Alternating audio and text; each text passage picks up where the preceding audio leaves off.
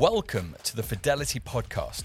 Episode number three is about connectivity and digital ethics. Today, our guests are Senior Investment Specialist James Hickling and Global and U S Fund Manager John Guinness.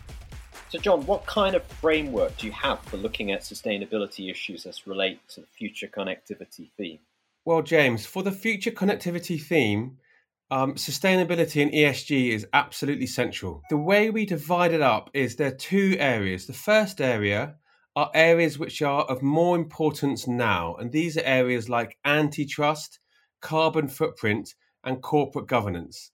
And within this, we have some areas such as will Facebook or Google be broken up? And, and these are issues that at the moment are predominantly moving the share prices. So, for example, um, if the U S announces an investigation into, into Facebook, Facebook will often go down. And so these are the most important issues today.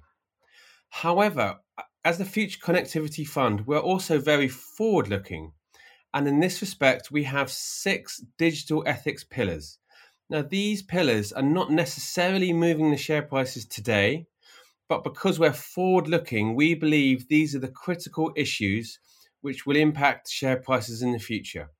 Now, these six digital ethics pillars are cybersecurity, data governance, misinformation, ethical artificial intelligence, online welfare, and digital inclusion. And we believe on a forward-looking basis, these are the areas that will impact sustainability and E S G in the future connectivity universe going forwards. And, and can you give a, a little more info, John, on those different digital ethics areas? For sure. So we have six digital ethic pillars. The first is cybersecurity. This is of critical importance. What is the governance and oversight of the structure of cybersecurity? Does the person in charge of cybersecurity report directly to the C E O and the board? What is the method of um, of protection? What programs and software and services are companies using to protect people's data? What happens in case there's a breach? How quickly will the person in charge of, of cybersecurity tell the C E O? And actually, how quickly will the C E O tell the board and maybe also the wider market? These are the issues we look for in cybersecurity. In data governance, this is becoming more and more an issue with Apple's I D F A changes and its impact on Facebook and other companies.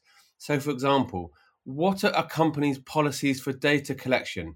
What are the com- company's policies for use of our personal data? And what personal data do they retain and for how long? We look for very specific practices and policies that companies employ to ensure a, a user's privacy in terms of data. And also we look for transparency. So we ask companies, what data do you collect? How often do you store it for? And we ask them to tell us and the wider market and the users all these things. What data are they collecting from us? And what are they using it for? We found it very interesting that Apple have very recently introduced changes to their operating system, which puts the data governance and data privacy in the control of the user. So I can say very clearly to applications on, on Apple's operating system, this is the data I want you to have, this is the data I don't want you to have. And we believe this is a big step forward in data privacy and data governance. The third digital ethics pillar is misinformation. And this was a critical pillar during the um, during the election that uh, that Donald Trump lost in the U S, and also the resulting activities where they stormed the U S Capitol building. We believe this is absolutely critical. What policies do people like Facebook and Twitter have for verifying the veracity of online information? How do people ensure the accuracy of information? How do they prevent the spread of misinformation? Now, we focus quite narrowly in this pillar on demonstrably false information. So we're not here saying that people should try to shape the political agenda by only disseminating views that they agree with. It has to be demonstrably false information. What policies do companies have in train? How many people are looking for false information? Facebook have thirty-five thousand people. looking at informa- misinformation um, on their site. We also demand transparency in terms of how companies assess misinformation and what they do with that. And aligned with this, we often we ask for a an independent board which can look at controversial cases and transparency transparently come to a conclusion. The third digital ethics, the fourth digital ethics pillar is ethical A I. Now, with ethical A I, we ask companies, what are your policies or codes of practice to govern the ethical development and the use of artificial intelligence? Do they stri- do companies strive for diverse A I teams? Is there a code of human rights conduct associated with A I? Do they publish information connected with the development and use of artificial intelligence? We can see here in some of the use cases in China in terms of social scores for individual and recognizing people on the street all the time. This is an issue that's not big in the Western world at the moment, but we believe it will become increasingly important over time.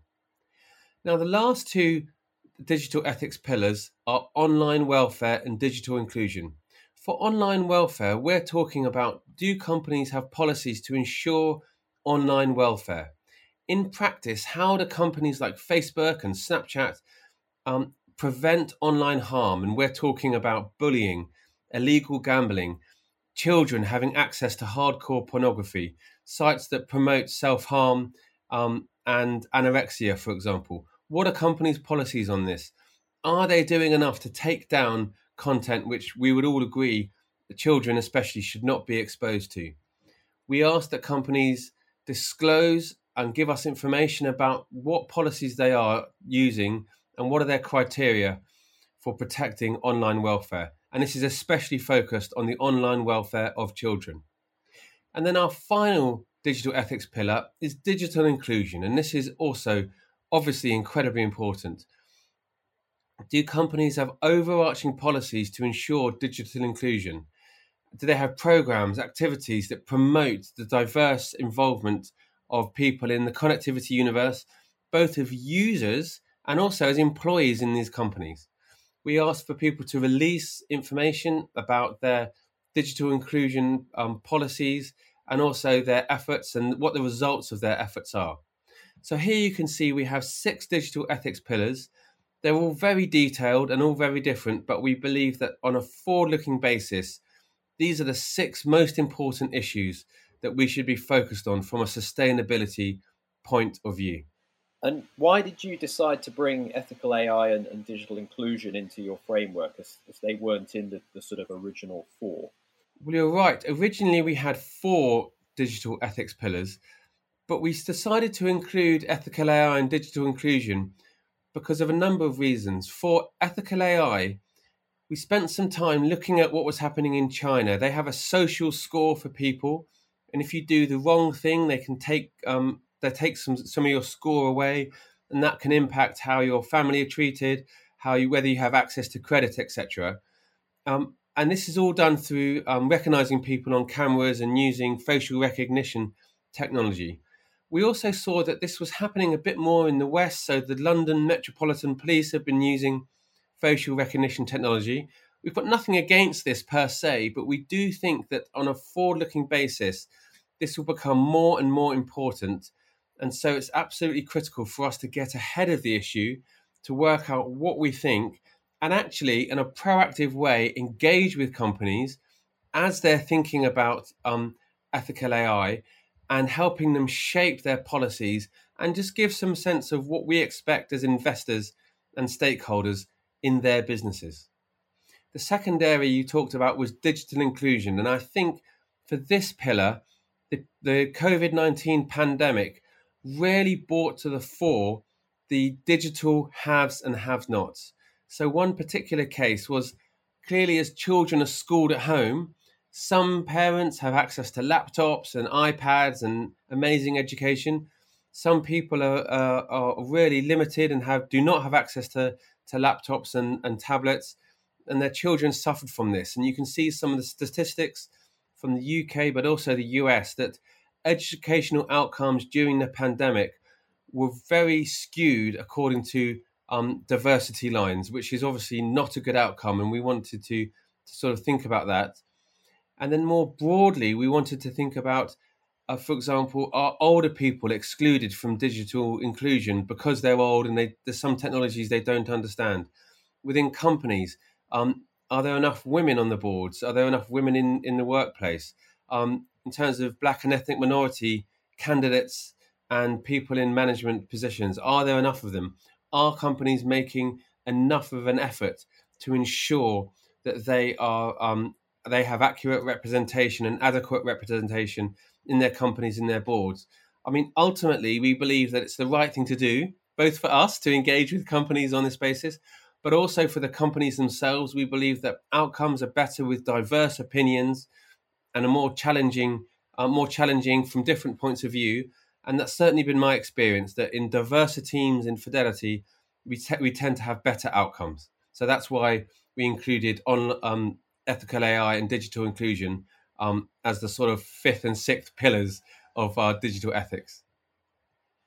Finally, John, are there any companies where you feel you are having or have had positive influence? Yes, great question, um, James. So one of the companies where we've had some significant engagement has been with SoftBank Group. Um, SoftBank Group is an amazing company run by an amazing man who has an amazing track record of creating shareholder value, first from buying Vodafone Japan from Vodafone and very quickly turning it around to be SoftBank Mobile. Then he's got an amazing track record buying shares in Alibaba and making a lot of money for shareholders there. And more recently in many, many different I P Os and, and, and investments. So he's an incredible investor and an, an incredible person to be invested with alongside. Um, the reason we engaged with them was we felt that there were a few issues because they created this fund called the Northstar Fund, which was investing in public equities such as NVIDIA, while also they owned ARM and were talking to about selling ARM to NVIDIA. So we had some engagements with them just to talk through the corporate governance um, of the structure of the fund, and also through the Chinese walls. Are we sure that there was no um, non-public information being passed from one side to another? And over time, we have um, engaged with them. I've talked to them a lot, and our analyst has engaged them a lot. And we definitely feel that they are they've taken our concerns aboard. They are a very serious company about making sure that uh, everything is, is is as it should be. And recently we've had some more engagements and they've made some changes in management uh, and changes on the board. And we feel that they're definitely moving in the right direction in terms of addressing some of our concerns. So that's a company where we had some concerns and we engaged with them, and we feel that they're definitely moving in the right direction and have definitely taken on board all of the comments that, that we've made over time, which is which is great to see for us, but also we believe great for them as well. Great. Thanks, John. Thank you very much to James Hickling and John Guinness. Make sure that you tune into future Fidelity podcasts.